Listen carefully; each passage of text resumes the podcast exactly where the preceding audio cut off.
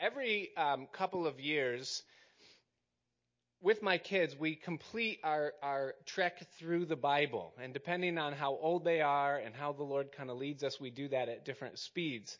But every time we start over uh, and begin again in Genesis, I always start the same way with them. And I, I give to them um, more or less a, a, a, a, lecture. They would call it a lecture. I would call it a teaching or a time of uh, Bible study, you know, where I talk to them about the Bible itself.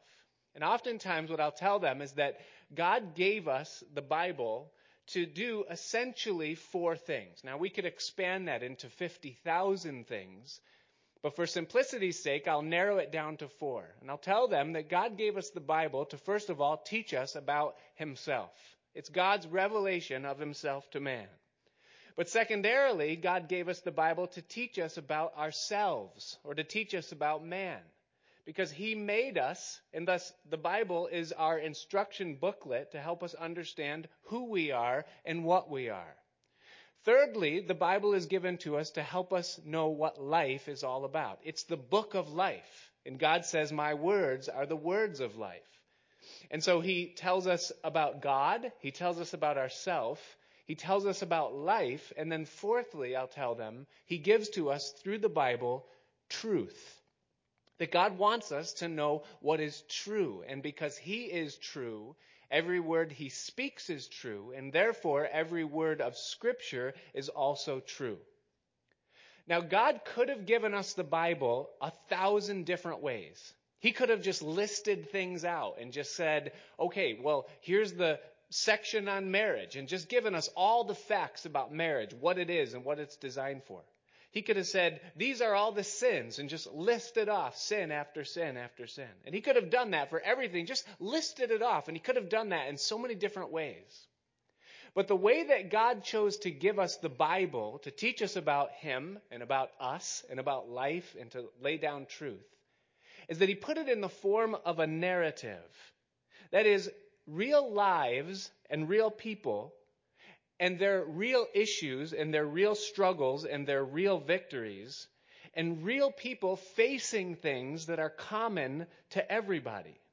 And then he laid that open to us so that we might not only learn from reading the things that they went through, but then as we relate to those things by laying our lives over the narrative of their lives, then we can recognize the reality of God and His truth through our own experience. And that's the way that God gave us the Word. And so tonight, as we study King Josiah, we have such a character like that. And though he was a king, and though he was a king of a foreign land to us and in a totally different time, yet his experience and the things that he did as he lived before the Lord and the things that happened to him are very applicable to us. And so we look at King Josiah tonight in chapter 22. And it says this in verse 1. It says that Josiah was eight years old when he began to reign. Now, Josiah is the last good king that Israel uh, is going to have, and probably one of the best. He's held up even higher than Hezekiah, who we studied uh, in our last um, couple of studies, and he's really put right up next to David uh, in his character and the things that he did. Now, you'll recall that after King Solomon, David's son, reigned, the nation of Israel was split in two. Ten out of the twelve tribes separated up to the north. They rebelled against Jerusalem and they formed their own nation. And they became known throughout the history as Israel. So when you read about Israel, that's the ten tribes. Only two tribes remained in the south, Judah and Benjamin, and they are known as Judah. Now, at this time that Josiah comes on the scene, the ten northern tribes, or Israel, has already been carried away as captives to the Assyrians. They are no longer in their homeland, and that is because of their sin. So at this time, only two tribes remain in the land, and that is Judah and Benjamin in the south, and their time is short lived from this point on. They have Josiah, and then it's only a couple of years before they also are carried away as captives by this time the Babylonians uh, where they will spend 70 years as servants and slaves um, to them.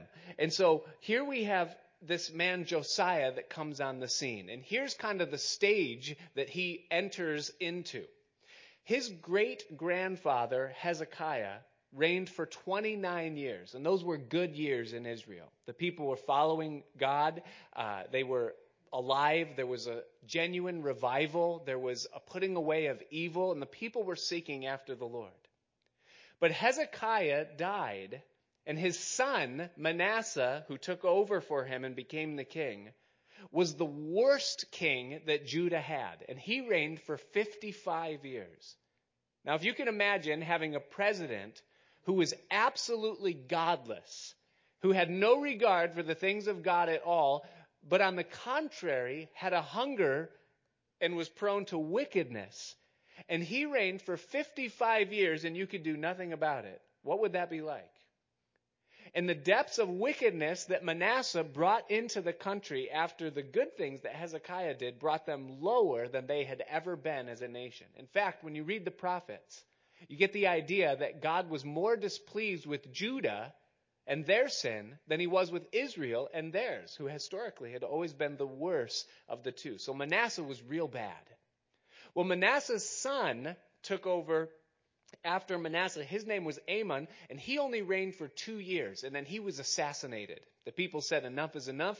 We've had it. We don't want you uh, or your, you know, father or his influence anymore in Israel."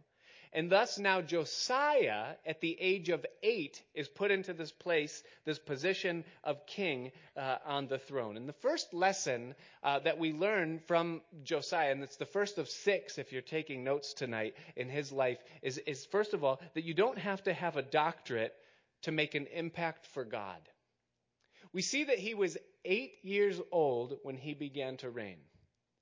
And in the book of Chronicles, Second Chronicles, chapter 35, which is the parallel passage to this, it tells us that when he was 16, that he began to follow after the Lord. And you get the idea that for the first eight years of this young, young boy's life, really, as he's just coming of age, he just has time to just sit back and observe all that's going on around him. He sees the wickedness that's taking place within the land. He sees the kind of advisors and the influences that his father surrounded himself with. He sees all of that wickedness and the corruption that came with it, and the darkness that you could feel in the land because of the influence of that wickedness. And then he began to hear stories about King David and about the glory of Israel and the days of Solomon and what things were like. And even as a young man, he began to understand that there are two paths that you can choose in life. There's a broad way that leads to destruction, and it was the road that Israel was on. But there was a narrow path, a better path, something that was higher, that spoke of something greater, something that Israel was called to, a destiny, a calling that was placed upon them, and something that he wanted, something that he hungered for. So that at the age of 16, he made a decision. And he said, I'm not going to go the way of my father and the way of my grandfather, but I'll go the way of my great grandfather and the way of my ancestor David and the way of my great ancestors Abraham, Isaac, and Jacob. I want to serve the Lord. And so at the age of 16, he began to seek after the Lord. And at the age of 20, he began to clean up the land. A lot of the things that we'll read tonight took place when he was just a young man of 20 years old.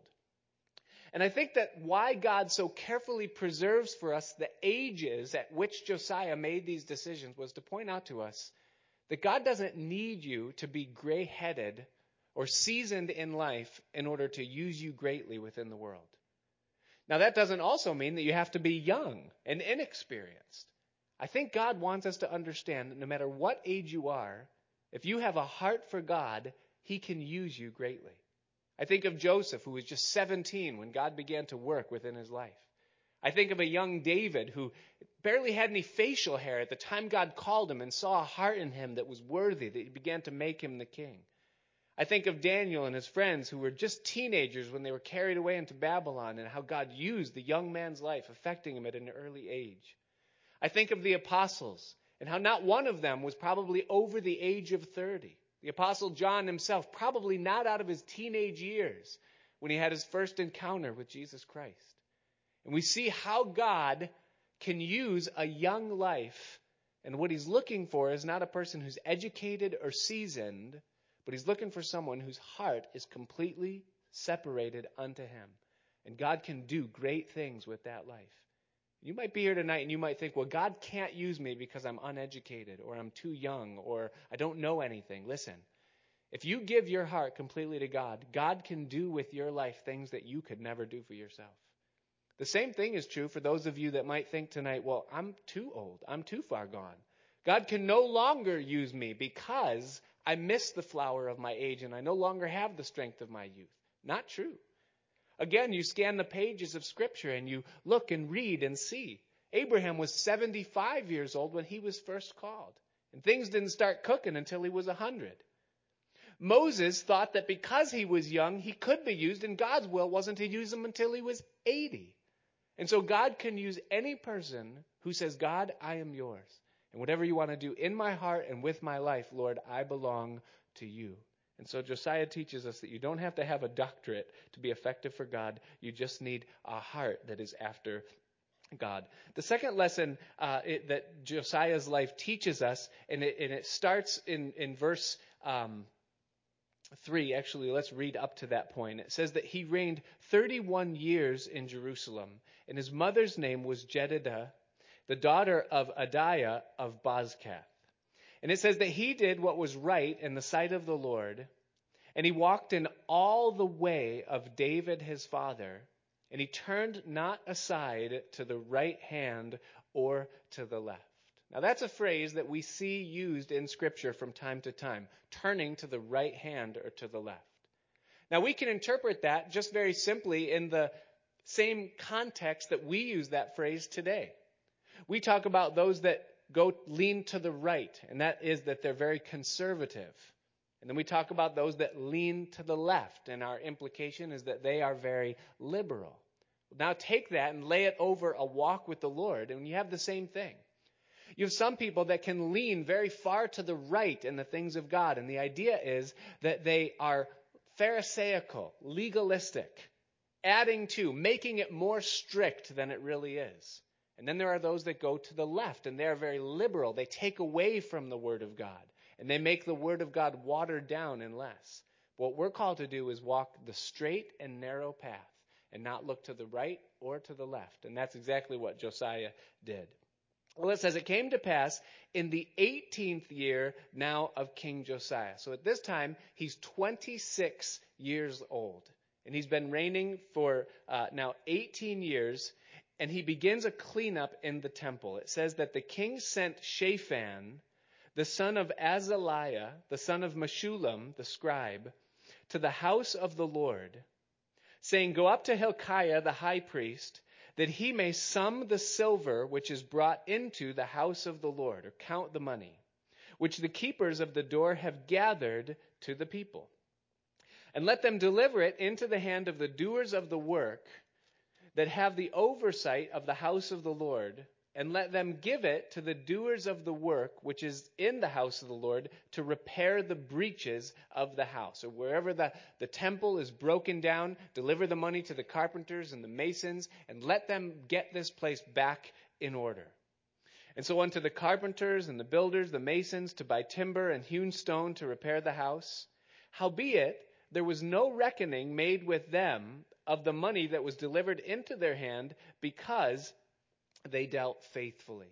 And so, such faithfulness on the part of the contractors uh, that they don't even have to turn in the books or hand in the receipts. They just knew that what they were doing, they were doing it uh, faithfully as unto the Lord.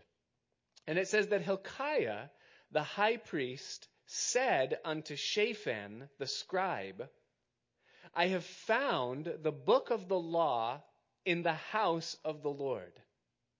And Hilkiah gave the book to Shaphan, and he read it.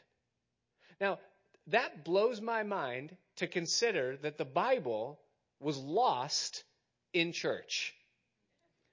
That here you have them going through the temple, cleaning it up, and someone stumbles on a book and says, Hey, what's that? And they realize this is the law of God. And what it does is it gives us a picture of why things were the way that they were in Israel in those days. The word of God was lost. Well, watch what happens. So Shaphan the scribe came to the king and brought the king word again and said, Thy servants have gathered the money that was found in the house and have delivered it into the hand of them that do the work, that have the oversight of the house of the Lord. And Shaphan the scribe showed the king, saying, Hilkiah the priest has delivered me a book. And Shaphan read it before the king. And it came to pass that when the king had heard the words of the book of the law, that he tore his clothing, which again is an outward symbol of an inward response. And here we find the second lesson um, that we learn from the life of this young uh, great king Josiah, and that is that the amount of distance that exists between society or a person and the Word of God will be proportionate to the degree of wickedness that exists in that society or in that individual's life. We see that Hezekiah, or, uh, um, Josiah orders the repairs of the temple here. And in that process, they stumble upon a copy of the Word uh, uh, of God, and the law is found. Now, that just blows my mind right there to consider that the Word of God could be missing in the house of the Lord. Hezekiah, his great grandfather, had been very careful to preserve and to keep all of the words of God. But then Manasseh, his son, was very careful to quench or extinguish the influence of the Word of God in, in, in the life of Israel and in the lives of the people. And so in Manasseh's day, the Word of God was so buried and so destroyed that you could even infer that had this copy of the law not been found at the time that it was, then perhaps it's possible that the whole testimony of God's Torah or law would have been lost.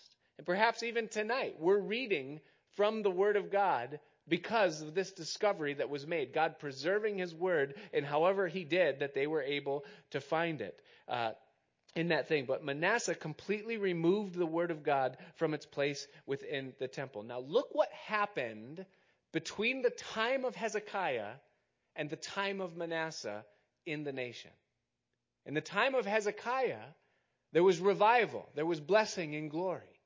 In the time of Manasseh, there was wickedness, exceeding so, so much so that God wanted to extinguish his presence from Israel and cast them out. In fact, it will be because of the sins of Manasseh that God will ultimately thrust Judah into uh, the place of judgment. And the difference between the two reigns, Hezekiah and Manasseh, was the influence of the Word of God upon the people. It's interesting to me that it began in the temple that the Word of God was lost in the temple. How does the Word of God get lost in a temple? How does the Word of God get lost in a church? It's happening today. It's amazing to me to realize that it's hard to find churches where the Bible is taught. The Bible is talked about, the Bible is referenced, sometimes the Bible is even read. But more and more we see it happening that the Bible is disappearing and its influence is disappearing from the lives of people, even the people of God. And the result of that, when we look at how it's affected society, is that society is falling apart at the seams. And the reason for that is because of the absence of the Word of God. There's a tremendous pressure that exists upon churches to grow. And that, that pressure is upon pastors. That pressure is put upon church boards. It's put upon elders and leaders. It's put upon just the very reputation of a church is that that church needs to be growing. In the United States of America today, the one benchmark of health that matters in things is growth. It starts from the time that we're little kids. Oh, how are we growing? Are you growing up? As we go into school and we uh, work our way through our subjects oftentimes how are you growing in your understanding of these things?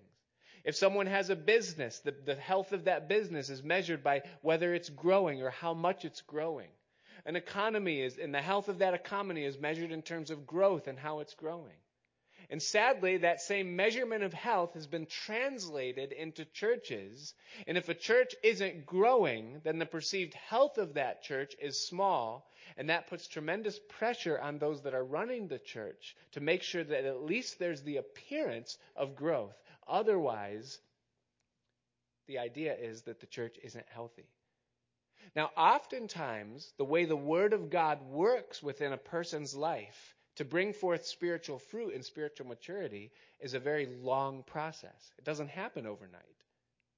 And so, in order to get the kind of growth that the pressure indicates that you have to have, the recourse is to remove the Word of God from the church and to replace it with something else. Do something entertaining. Do something that is going to grab people's attention. Do something that is dramatic or something that is emotional in its uh, appeal or whatnot. Whatever it is to try to grow the church without the word. And the result is that you have very weak Christians. And then the result of that is that you have a society that's turning more and more away from God and the things of God. The apostle Paul wrote to Timothy in the New Testament, and he said this in, in 2 Timothy chapter 4, verse 1. He said, I charge you therefore before God and the Lord Jesus Christ, who shall judge the living and the dead at his appearing and his kingdom. He says, preach the word. Be instant, in season, out of season. Reprove, rebuke, exhort with all long suffering and doctrine.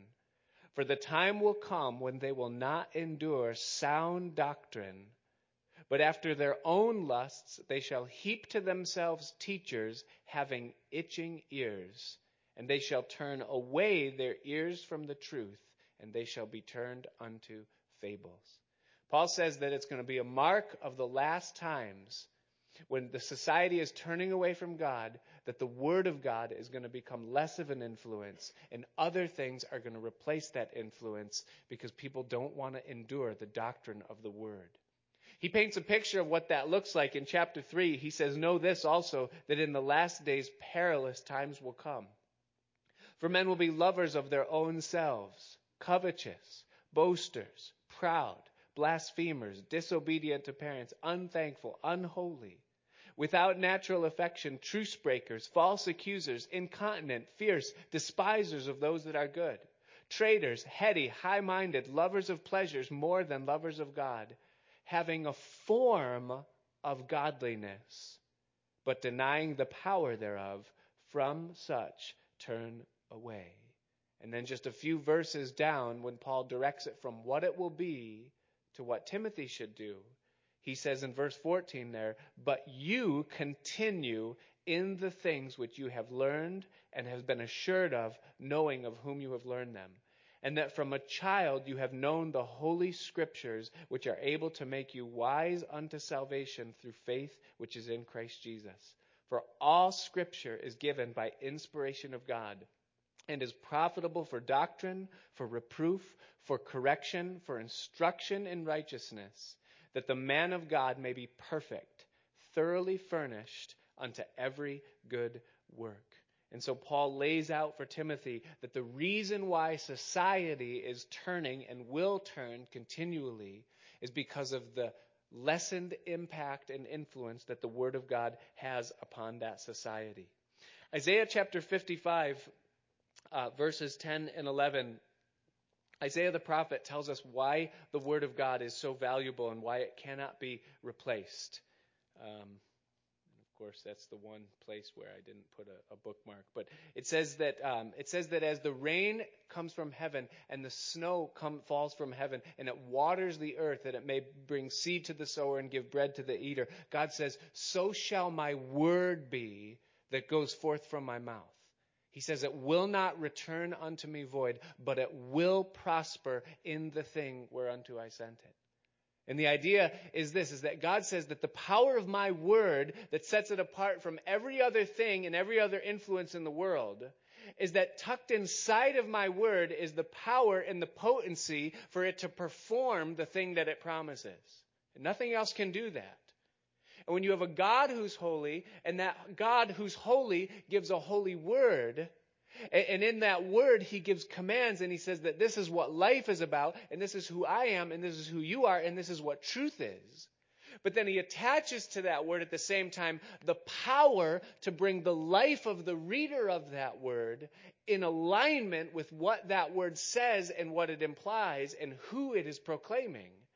Then that word becomes the most powerful thing in the whole universe. And so that's why God says that we cannot become separated from the Word of God. And if we as Christians give up the Word of God or the place that it's to have within our life, or if we as churches in our country give up the place of the Word of God as standing central in who we are and what it does within our hearts, then we're going to begin to replace the influence it has with something else. And whatever that influence is, it's always going to turn us away and it's always going to lead to wickedness. And thus, as Josiah hears the word of God read, something that's been absent for so long now, he can see very clearly the abyss that exists between what they are and what they should be according to God's standard and what he wants. And when he sees it, something happens inside of it, and he says, No, this isn't right. We're not where we're supposed to be as a people and as a nation and as individuals. We've become twisted and corrupt and the judgment of God is upon us because of it. And so he tears his clothes at the understanding uh, of what that means as he realizes that uh, we've been hijacked by the lust of the flesh, the lust of the eyes, and the pride of life. And that's always going to be true. Is that whether it's a church or whether it's an individual life, if there is distance created between us and the Word of God, then in the same proportion of that distance, there's going to be wickedness. And that's what took place in the land, and it's what Josiah uh, recognized and realized in the whole thing. And so, what's his response? He tears his clothes, and then it says in verse 12, it says that the king commanded Hilkiah the priest, and Ahikam the son of Shaphan, and Achbor the son of Micaiah, and Shaphan the scribe, and Asahiah the servant of the kings, saying, Go ye and inquire of the Lord for me, pray to the Lord for me, and for the people, and for all Judah concerning the words of this book that is found. For great is the wrath of the Lord that is kindled against us, because our fathers have not hearkened unto the words of this book to do according to all that is written concerning us. He realizes he reads page after page of Deuteronomy and he says, we, we, God warned us about this. He told us that if we turned aside, that these would be the consequences, and we've blown through every roadblock. So go and pray. Find someone. Find out what is the Word of God for us concerning these things that are written. So it says in verse 14 that Hilkiah the priest, and Ahikam, and Achbor, and Shaphan, and Asahiah went unto Huldah the prophetess, the wife of Shallum, the son of Tikvah, the son of Harhas, keeper of the wardrobe. Now she dwelt in Jerusalem in the college, which was the second ward, or the, the basically we would say in the projects. Or she lived in the in the, uh, the the lower income bracket of housing in the city of Jerusalem, and it says that they communed with her. Now that's remarkable to me, because here you have the very high priest himself, Hilkiah, the man who is to be the representation of God to the people of the nation. And even he doesn't have the kind of relationship with God that it takes to understand the implications of the word that they read. And so they said, Where are we going to find someone who's got a good enough relationship with God that we could actually even ask them to pray for us to find out what we're supposed to do? And someone says, Well, I know someone. It's the wife of a tailor who lives on the poor side of town who really is nothing before, uh, you know, in terms of anything, but she knows God. Now, here's why I like that. Because what it tells me is this is that God doesn't need a prophet or a pastor or a priest in order to help someone find their way back to God or to get counsel from God. He just needs the wife of a tailor who fears him and loves him and respects his word. And what we have right here, right here in this room right now, is a room full, and I include myself in this, is a room full of Huldahs. Because you might be a person right now that, that they look at you and they make fun of you and they mock you and they call you a Jesus freak or a born againer or a fundamentalist or whatever it is, and, or a Christian or a thumper. They call you all kinds of things. But they know in that moment of need where to turn when that moment of need comes. And they come to you because they know that you have a relationship with God. And so they come to this woman, Huldah, uh, to ask, What are we supposed to do in light of all that we have just learned and seen? And it says that she said unto them, Thus saith the Lord God of Israel, Tell the man that sent you to me this. Thus saith the Lord, Behold, I will bring evil upon this place, and upon the inhabitants thereof, even all the words of the book which the king of Judah has read. Because they have forsaken me and have burned incense unto other gods that they might provoke me to anger with all the works of their hands. Therefore my wrath shall be kindled against this place and shall not be quenched. Now that is a remarkable prophecy that this woman gives concerning the thing. Because time after time, God has relented from his wrath and he's given them space that if they would repent and turn, that God would also forestall his wrath upon them. But in this instance, God says, no, no, it's too late. And you say, well, why is it that God would be so harsh in the thing? And here's the reason because the seed has been sown and the harvest will come. But, he says, and I'm so glad there's a but there, to the king of Judah, which sent you to inquire of the Lord, thus shall you say to him, Thus saith the Lord God of Israel, as touching the words which you have heard. Because thine heart was tender, and you have humbled yourself before the Lord when you heard what I spoke against this place and against the inhabitants thereof, that they should become a desolation and a curse. And you've torn your clothes and wept before me. I also have heard you, says the Lord.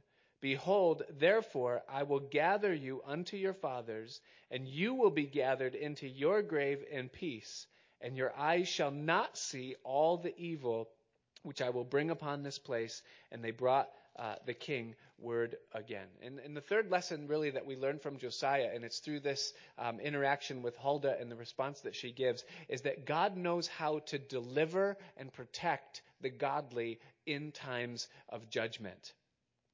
Huldah gives this word to them, and she says that the judgment of God is coming upon the land because of the evil. And, and specifically, she says, because the people have forsaken me. Now, at this time, the prophet Jeremiah is on the scene, and he has a ministry in Judah to those that remain of Israel in the land. And one of the indictments that Jeremiah brought early on in his ministry is the very thing that Huldah, the prophetess, confirms here. Through Jeremiah, the Lord spoke to the people, and he said, My people have committed two evils. One is that they've forsaken me, and two is that they've hewn out cisterns, broken cisterns that can hold no water. Now, in those days, when you needed water, you didn't get a whole lot of rainfall in Israel. And so you basically had two options. You could dig a cistern, which meant making a solid rock cavern that could hold water and catch runoff so that you would have spares in those days. Or you could go to the spring, one of the springs, the spring of Gihon, or there was a big spring up in Dan where there was a water source that was there. And God called himself the spring of living water. And he said that the people had forsaken him. And what they traded him for was a cistern. But it was a broken cistern that couldn't hold water. And anytime a person forsakes the Lord, that's what they're doing. They're trading a fountain of living water that's giving and lasting for something that can't ultimately satisfy. It's supposed to, it promises that there'll be something there, but it's broken on the bottom. And that's what God accuses the people of in this whole thing, and thus they forsook him, uh, and judgment would come because of it. But God says to Josiah that he's going to live out his days in peace upon the land because of his faithfulness uh, to God, and so comfort is spoken to him. In the book of Second Peter, which really you could lay over kind of uh, this period of uh, Israel's life, Peter's writing to basically new believers. And the exhortation of Peter to them is how to grow in their faith.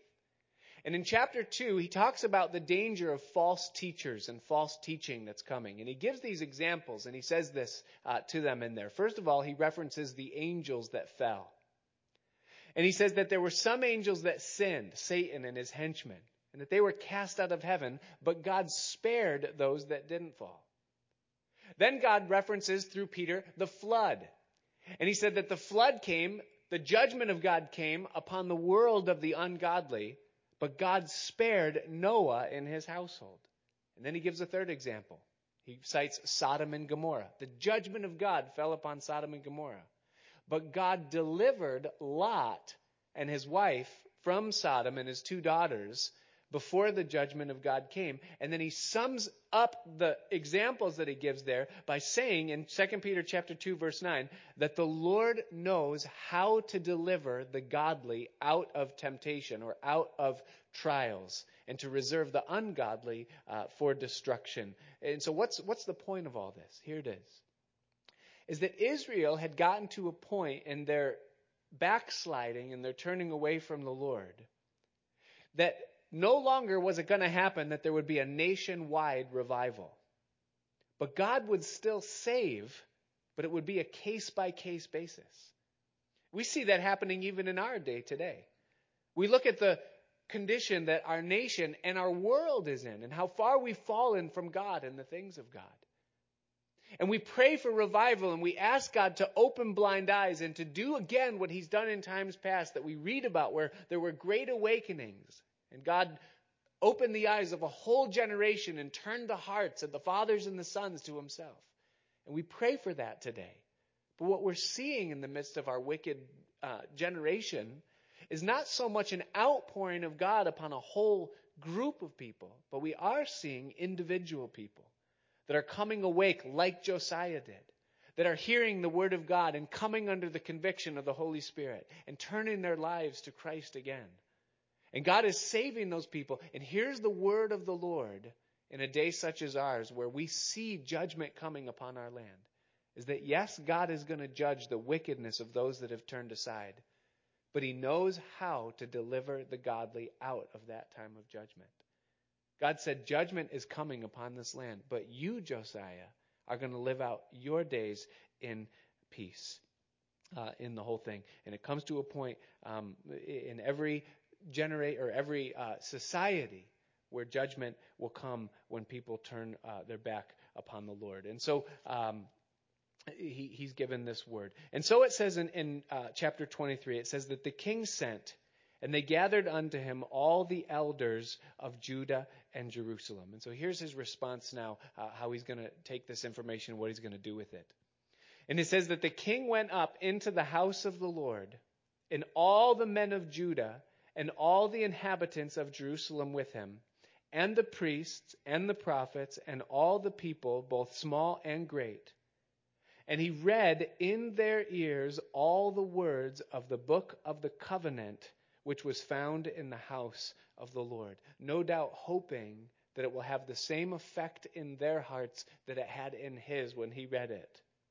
And the king stood by a pillar, and he made a covenant before the Lord to walk after the Lord and to keep his commandments and his testimonies and his statutes with all their heart and with all their soul, to perform the words of this covenant that were written in this book, and all the people stood to the covenant. And so, what we see take place, and it really uh, encompasses the first 27 verses of this chapter, and it's uh, the fourth lesson that we learn through the life of Josiah, is this, and it's that reformation and promise is not equal to transformation and relationship. Reformation and promise is not equal to transformation and relationship. What we see here is we see Josiah read the word to the people. And then he himself makes a covenant to God and then he gives an altar call. So it's a church service that just took place. He reads the word. He says, this is what we need to do. And everybody who's in, stand up and say aye. And it tells us that the, all of the people stood up. I mean, it was a glorious altar call. They would have left that service and they would have said, man, God really moved. The whole assembly of those men of Judah and those that came, they stood before the Lord. But what these people stood for is for a reform in their behavior and an allegiance to Josiah. But there was no transformation that would take place in their heart. That's what we're going to see.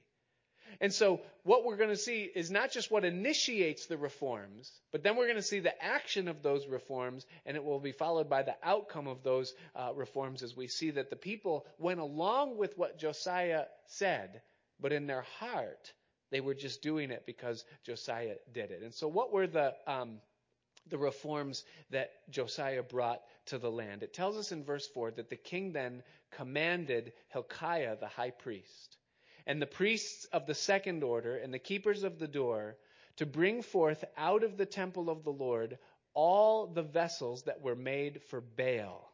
Now, can you imagine that? That there were vessels made to honor the false god Baal, and they were in the temple of God. And for all the host of heaven, and they burned them without Jerusalem in the fields of Kidron, and they carried the ashes of them unto Bethel. Now, I like this guy. When you begin to see the things that he's going to do and the way that he does them, it's amazing. And the first thing that he does is he removes the influence of Baal from the temple of the Lord and from the presence of those that were in Judah.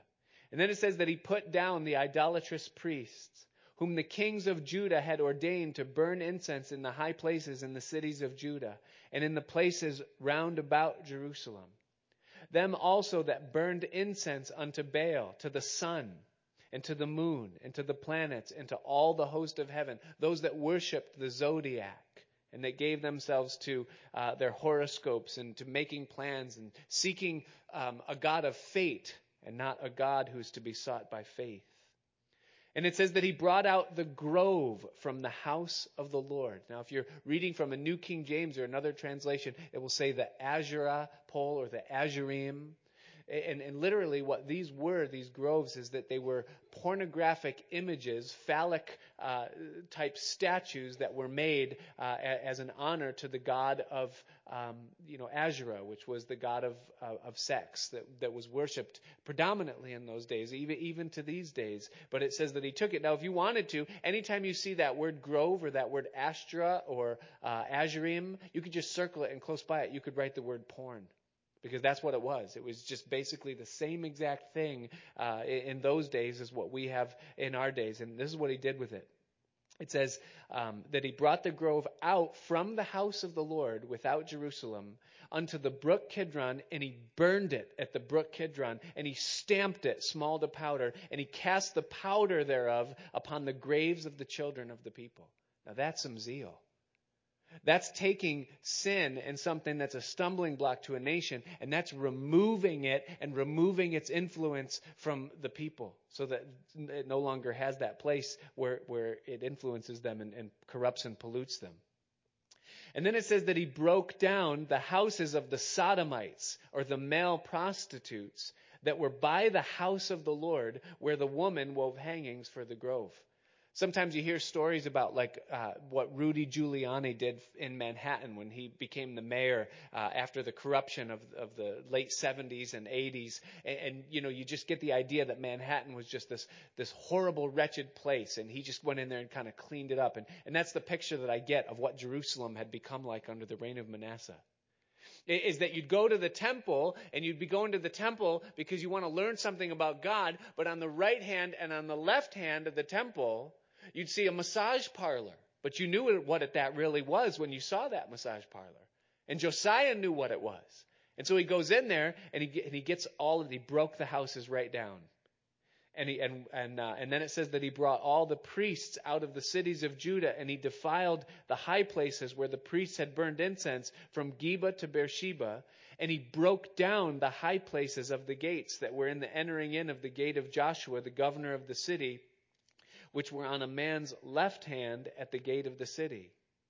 Nevertheless, the priests of the high places came not up to the altar of the Lord in Jerusalem, but they did eat of the unleavened bread among their brethren. And th- what this would be is a slap in the face to those priests.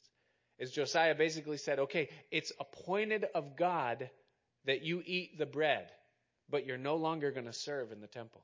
You're going to get the pay that's promised you, but you don't get the honor of serving God. And the statement that's being made through that is that what you get to do in service to the Lord is the honor and the privilege, and the reward of it is the fact that you get to do the service, not the pay. The pay is secondary. But you'll continue to get the pay because God says we're supposed to pay you. But you're disqualified. You're done. You're no longer going to serve in the house of the Lord in that way.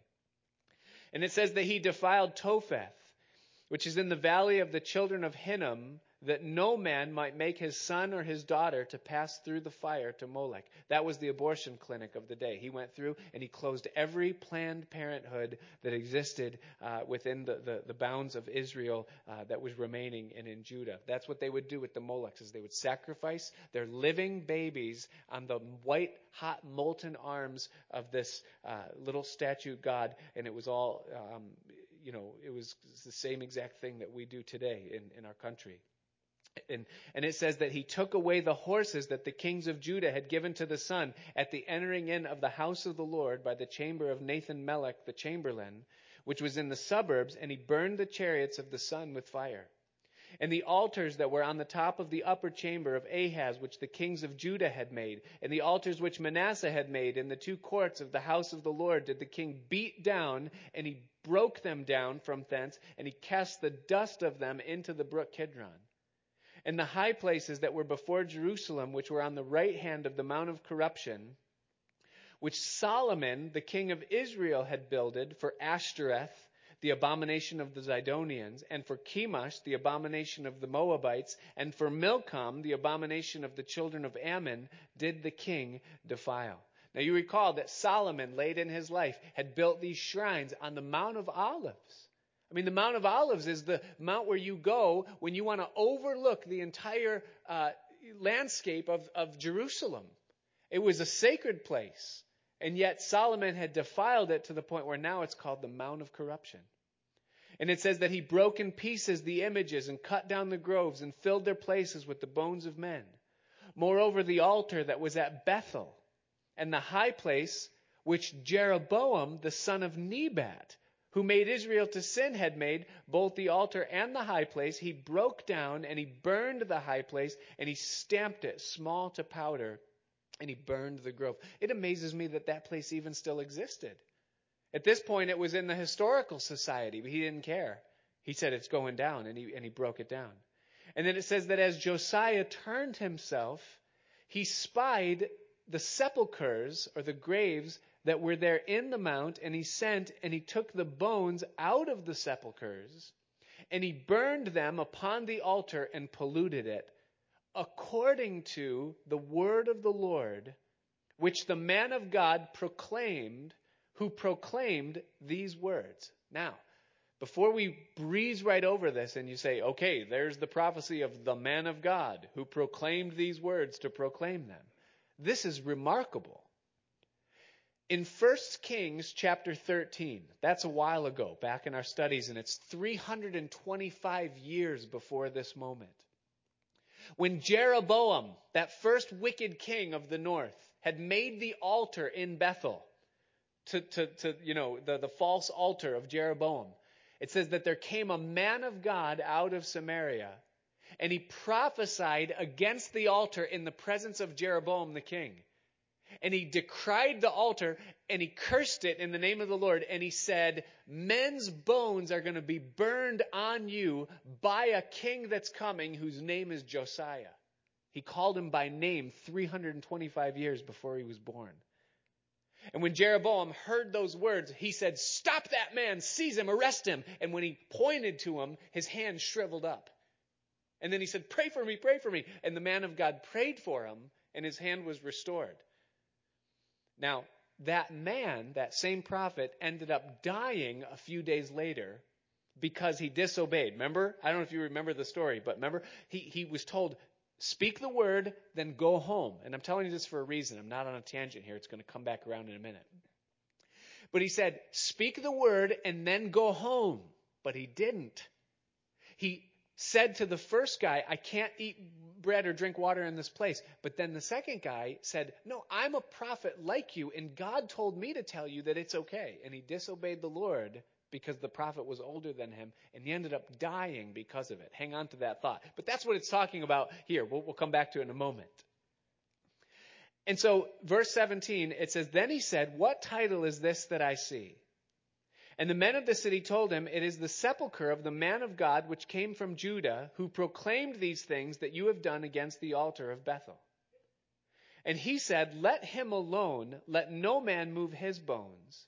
So they let his bones alone and the bones of the prophet that came out of Samaria. And all the houses of the high places that were in the cities of Samaria, which the king of Israel had made to provoke the Lord to anger, Josiah took away and did to them according to all the acts that he had done in Bethel, and he slew the priests of the high places that were there upon the altars, and they burned men's bones upon them, and then returned to Jerusalem. And it says that the king commanded all the people, saying, Keep the Passover unto the Lord your God, as it is written in the book of this covenant. Surely there was not holden such a Passover from the days of the judges that judged Israel, nor in all the days of the kings of Israel, nor of the kings of Judah. But in the 18th year of King Josiah, so that gives you a time frame wherein all this took place. It was fast. It says, wherein this Passover was holden to the Lord in Jerusalem. When you read about it in Chronicles, uh, three quarters of chapter 35 of Second Chronicles is dedicated to describing this Passover. And Josiah himself provided over 40,000 uh, animals to be sacrificed so that everyone could partake of it. And, it. and it says here that there was never a Passover like that uh, since the days of the judges when Samuel was on the scene. And what this is a picture of is that the blood of the lamb became central in the nation again for the first time in hundreds of years. And that's a wondrous thing. That the blood of the lamb became center stage again. That's what the Passover represented. It says, Moreover, the workers with familiar spirits and the wizards and the images and the idols and uh, all the abominations that were spied in the land of Judah and in Jerusalem did Josiah put away that he might perform the words of the law which were written in the book that Hilkiah the priest found in the house of the Lord. And so all of the reforms that Josiah made, he removed every shred and influence of wickedness that he could get his hands on, and he did it with the greatest zeal that he could possibly muster. And then he kept the Passover uh, like no other um, in hundreds of years. And then it summarizes um, his life and it kind of gives an outcome of all of this reform. It says that, like unto him, there was no king before him that turned to the Lord with all his heart and with all his soul and with all his might, according to all the law of Moses, neither after them him arose there any like him. So in some ways, he even stood apart from King David. It says that there was none like him before him, and there was none like him after him. And it says that he served the Lord with all his heart, all his soul, and all his might. Now, we think of our own life now, and we look at the context that we live in today, and we consider the nation that we live in. And as we look at the wickedness that was taking place in Israel in those days, we can see the parallel wickedness taking place in our own country. And part of us says, okay, well, I understand that Josiah made all of these reforms and he destroyed all of that wickedness. But how would we translate that into our experience today? I mean, the structure of wickedness that has been erected in our country is so great, I don't even know how anyone could do this. In fact, if the President of the United States tomorrow became born again, and he came born again with the same level of zeal and commitment that Josiah did, I don't think he could do the kinds of things that Josiah did. Because the structure of evil and the committees and the councils and the boards that have been erected to, to support and buttress the policies that, that exist today, it's beyond the ability of one man, even if he's the president, to be able to tear all of that down. I mean, we, we could very well be at a point in our country where it's impossible to undo the wickedness that's been done in the name of the Lord and in the face of the Lord. So you say, well, then what does all this mean to me? It's a great exhortation, but for me it's just history because how does it translate? Listen. What about in your own life? What about in our own homes? What about in the things that we give ourselves to? Do we have the same level of zeal against evil and its influence before us and before our homes and before our children as he had for a nation? We may not be able to do it on a national level, but we certainly can do it in our homes and on a personal level. But are we willing to serve the Lord with all of our heart, all of our mind, and all of our strength, as Josiah did? Now, here's the sad part, verse 26. It says, Notwithstanding, the Lord turned not from the fierceness of his great wrath, wherewith his anger was kindled against Judah, because of the, all the provocations that Manasseh had provoked him withal. And the Lord said, I will remove Judah also out of my sight, as I have removed Israel, and will cast off the city Jerusalem, which I have chosen, and the house which I have said, My name shall be there. Now that blows my mind. Because every other time there's been reform on this level, God has said, okay, I will withhold, I will forestall. So why is it now that it's different? In Jeremiah chapter 3, and we're almost done, by the way. I know it's late. I appreciate your patience tonight. We are only going to go up through verse uh, 30. And so we're almost um, at our goal. But let me read you this short passage from Jeremiah chapter 3 because it sheds light on what was going on under the surface in the nation. See, on the surface, there was revival. On the surface, I mean, man, this is radical Christianity like we haven't seen in this land in hundreds of years. But under the surface, God saw something else. Jeremiah chapter 3, verse 6. It says that the Lord said also unto me in the days of Josiah the king, Hast thou seen that which backsliding Israel has done? She has gone up upon every high mountain and under every green tree, and there has played the harlot. That speaks of idolatry. And I said, After she had done all these things, turn unto me. And she returned not. And her treacherous sister Judah saw it. So Judah saw the warning that I gave to Israel. And when I saw, when for all the causes whereby backsliding Israel committed adultery, that I had put her away and given her a bill of divorcement, yet her treacherous sister Judah feared not, but went and played the harlot also. In other words, the way God summarizes what he sees from heaven is that Israel in the north transgressed and were wiped out. Judah saw that and should have taken warning. They should have realized, hey, if God wiped them out, then we better walk in the fear of God. And so it came to pass, verse 9, through the lightness of her whoredom, that she defiled the land and committed adultery with stones and with stocks. And yet, for all this, her treacherous sister Judah has not turned unto me with her whole heart, but feignedly, saith the Lord. That is, the appearance was that they had turned back to God. But when God looked at the hearts of the people, what he saw in the heart was that the only reason that they were going along with these reforms that Josiah was instituting was because he was doing it and that he was the king. It was fake. It was phony. Ezekiel, who was also prophesying at this time in chapter 33, God spoke to Ezekiel and he said, Ezekiel, these people, don't be deceived by them. He said, they come and they sit before you and they hear your words and they talk about you. They even go outside after the service and they talk about how wonderful you are and they invite people to come into your services and listen to you prophesy and preach.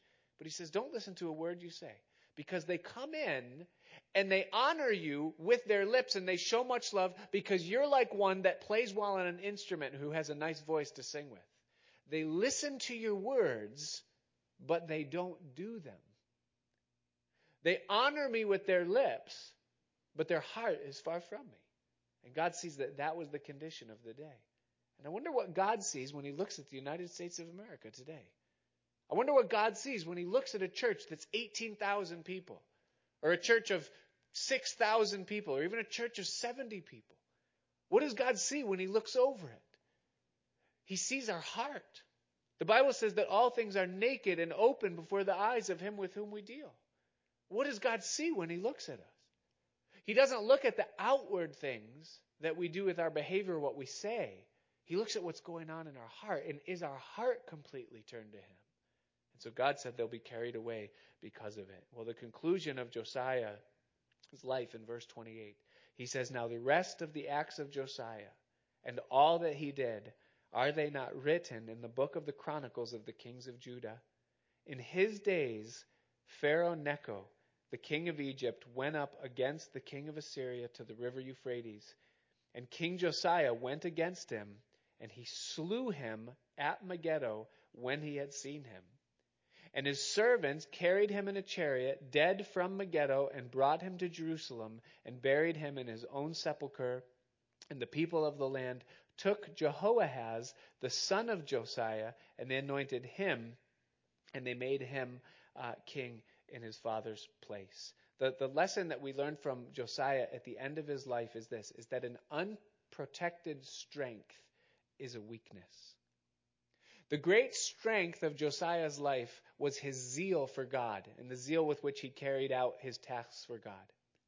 And it happened a little bit later on when he was 39 years old that one of the pharaohs, Pharaoh Necho, king of Egypt, made an incursion against the king of Assyria. And when Josiah saw it, in his zeal, he thought, I'm going to stop this from happening. I don't want there to be a, a stronger force of enemy around me. And so, without prayer and without counsel, he went up and he faced Pharaoh Necho in battle in the valley of Megiddo. And in Chronicles, it tells us that Pharaoh Necho warned him.